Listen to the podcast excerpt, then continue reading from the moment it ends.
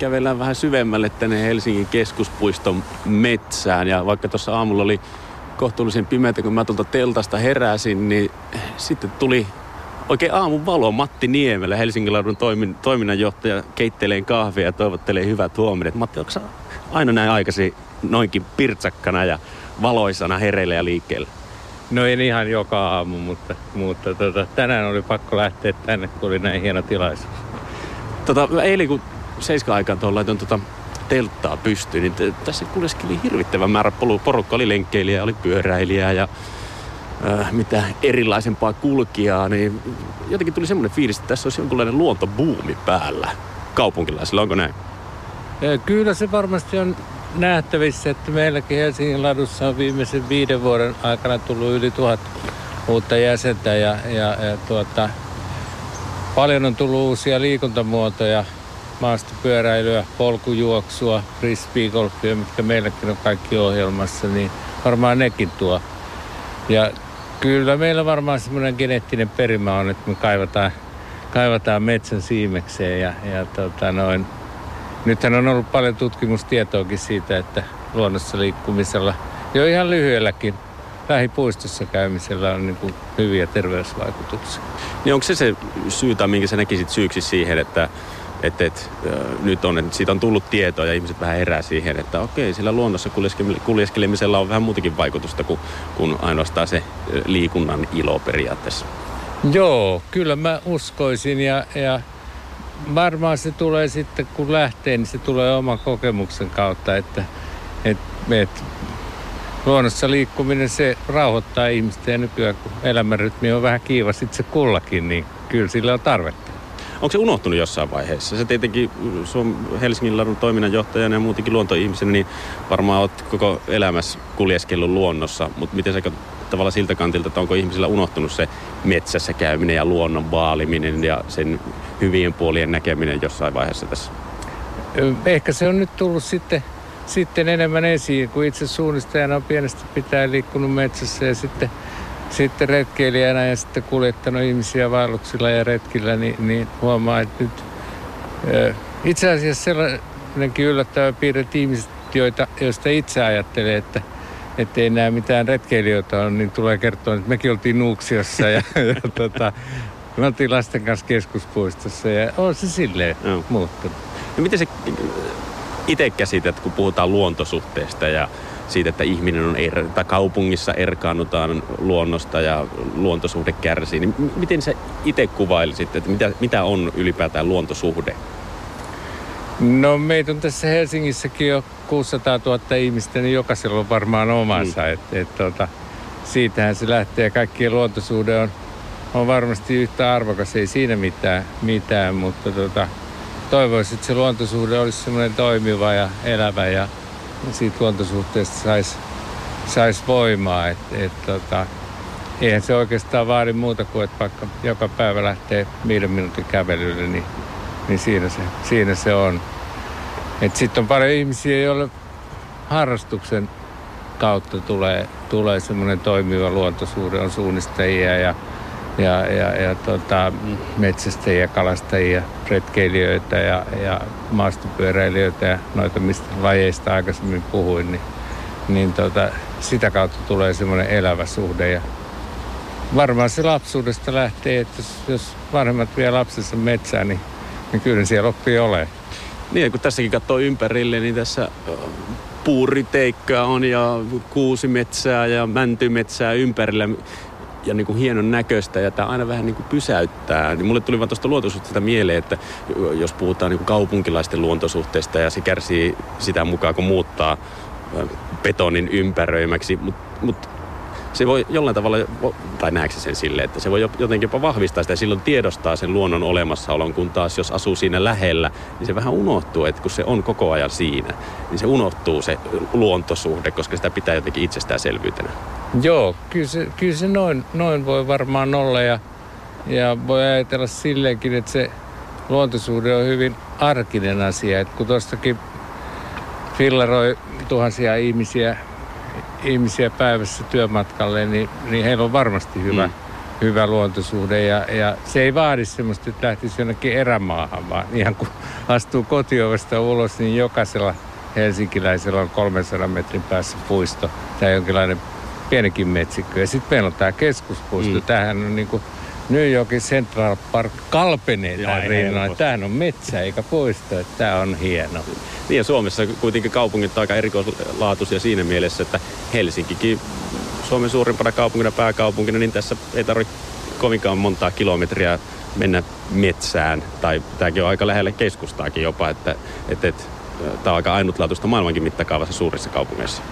On, on. Ja sitten jos ajattelee, että tämä lähtee ihan melkein kaupungin keskustasta mm. Töölölahdelta ja päättyy tuonne melkein Helsingin rajalle tuonne Altialaan. Että tässä on kymmenen kilsaa, kilsaa tätä, tätä osittain erämaistakin. Että tuolla Haltialassa on Aarnialue ihan, ihan oikeita vanhaa metsää ja mm. isoin. Mutta onhan meillä tässä, meillä on 200 kilometriä rantaa, rantaa tässä Helsingin edustalla. Että rannat on tosi hienoja, että se, sehän on toinen rauhoittava elementti niin kuin metsän, metsän lisäksi. Sitten on, on keskuspuiston lisäksi niin esimerkiksi idässä löytyy Mustavuoren alue, joka on niin kuin todella hieno metsäalue. Miten sä näet niin kuin matkailun kannalta Suomi, onko käyttänyt kokonaista potentiaalia sille, että miten tätä luontoa voisi käyttää matkailuvalttina. Sitäkin enemmän ja enemmän totta kai käytetään, mutta tässä nyt kun Kiinassa kultaiset viikot on alkanut ja siltä kahden viikon aikana niin joku seitsemän miljoonaa kiinalaista lähtee matkaa ympäri, ympäri maailmaa, mutta tietenkin Suomikin tulee iso osa. Mutta onko Suomessa käytetty tarpeeksi hyväksi sitä, että mitä luonto voi tarjota muillekin kuin suomalaisille?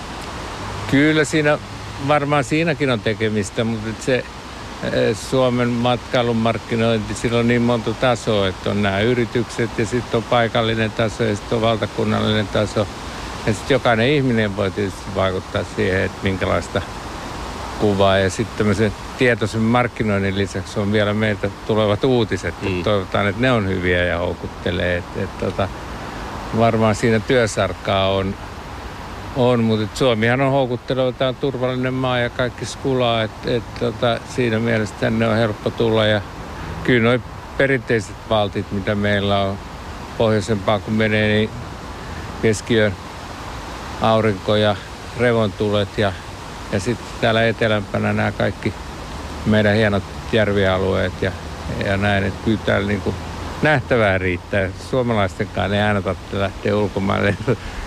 tota, voisi ihan, ihan pyöriä vaikka, vaikka kotinurkissakin. Et mäkin pietin kerran Helsingissä yhden lomaviikon ja olin turistina täällä ja lähettelin kortteja ihmisille, terveisiä Helsingistä, niin tota, ne, ne vähän yllätty, mutta et, et, joo, näin.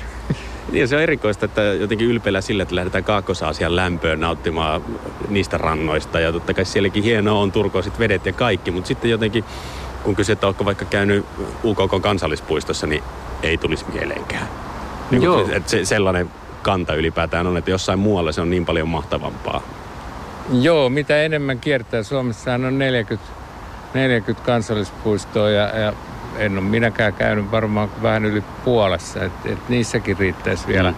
vielä tekemistä. Et niistä varmaan kolmen tunnin ajomatkan päässä tästä on 20, voi olla no parikymmentä, niin, niin tota noin, ja löytyy erilaisia. On Saaristomeren kansallispuisto ja sitten on Lapin hienot Lemmenjoki ja UK, UK-puistoja. Että kyllä nähtävää riittää, että siitä ei ole kiinni. No toki kansallispuistot, mitä tältäkin kesältä uutisia on katsonut, niin kansallispuistot vetää paremmin kuin koskaan ennen, että kävijämäärä ennätykset on rikottu ja näin poispäin. Öö, olisiko siinä kanssa, kun puhuttiin tuosta ma- markkinoinnista ulkomaille, kuitenkin tämä iso markkinakärki nyt on ollut tämä maailman onnellisin kansa. Ja jos kansallispuistojen kävijämääriä ja kävijöiden mit, niiden tekevä, tekemän tyytyväisyysmittauksen mukaan, niin tämmöinen terveys- ja hyvinvointiarvo yhdellä käynnillä on, oliko joku 100 euroa. Ja. En miten se sitten lasketaankaan, mutta siihen maailman onnellisin kansa markkinakärkeen voisi myös vähän selvittää sitä, että mikä vaikutus sillä luonnolla on myös siihen onnellisuuteen. Joo, kyllä varmasti. Ja kyllä, kyllä noin meidän hienot kansallispuistot Nuuksio ja Sipoonkorpi, jotka on ihan tuossa vieressä, niin, niin, niin tota, noin, ne voisi olla osa tätä kärkeä. Tässä nyt kun katsoo aamukasteista, ehkä no ei nyt vielä ihan routaista maata ja näitä tuoksuja, mitä tältä luonnon helmasta tulee ja raikas aamun tuoksu tässä näin, niin kiinnostaa tietää, että mitä sä Helsingin ladun toiminnanjohtajana kuitenkin luontoihmisenä, niin mikä sun suhde on ja mitä sä saat oikein siinä luonnossa käymisestä? Kyllä se varmaan, mulla on itsellänikin tietysti retkeily on se tärkein harrastus. Siis mä heitän kerran viikossa varmaan frisbeegolfia ja, ja, ja tota, käyn ihan kotoa semmoisilla puolen tunnin kävelylenkeillä. Et, et ehkä se voisi olla itse kullekin sellainen, että löytäisi kodin läheltä semmoisen mielipaikan, missä vähän rauhoittuu. Et mulle, kun mä asun tuossa lähellä, niin, niin se on keskuspuisto tai sitten ihan 100 metriä himasta, niin, niin Haakanpuron yli menevä vanha kivisilta, niin siinä on semmoinen paikka, paikka missä, missä tulee sitten aina pysähdyttyä. Ja, ja, ja tota, tota, kyllä se tässä työ, työn ja harrastusten parissa niin, niin tuntuu, että, että luonnossa liikkumisen arvo vaan niin kuin korostuu. Tässäkin kävelijöitä alkaa pikkuhiljaa nämä aamutuimaan menemään ohi ja näyttää nautiskelevan tästä upeasta aamusäästä. Anna Matti Niemelä vielä vinkit siihen, että jos joku tätä nyt konttorissaan kuuntelee ja alkaa miettimään, että milloinhan minä olen käynyt viimeksi mettästä. Siitä kyllä on jo aika ja pitäisi mennä, niin mistä tavallaan lähteä? Totta kai se luontoon meneminen on jo itsessään, mutta mitkä ne tavallaan mm, semmoiset vinkit on, että miten löytää oma juttunsa sieltä, että mitä siellä tehdä tai kokea? Joo, sitä voi miettiä ihan, ihan harrastusten pohjalta, että jos aloittaisi jonkun, jonkun uuden lajin luonnossa tai sitten lähtee ihan kävelemään ja ja kattelee, että paikkojahan on, on tosi paljon ja, ja ihan lähiliikunta niin kuin kotota. Heti kun ovesta astuu ulos, siinä on käytännössä niin kuin luonnossa, vaikka pikkusen onkin asfalttia saattaa, saattaa olla. Että et, tota, ottaa kaverin mukaan, niin silloinhan se on niin kuin ihan, ihan loistavaa ja muistaa, että ottaa tarpeeksi evästä mukaan, mukaan ettei se unohdu. Niin tota, lämpimät vaatteet ja näin edelleen, niin, niin, niin siitä se lähtee. Hyvät vinkit nuo eväät, ne on aina tärkeitä. On, on, eilen, eilen telttailla otin nakkipaketin mukaan, se pelasti illan Loistavaa. hyvin vahvasti. Hei kiitoksia Helsingin ladun toiminnanjohtaja Matti Niemelä. Ja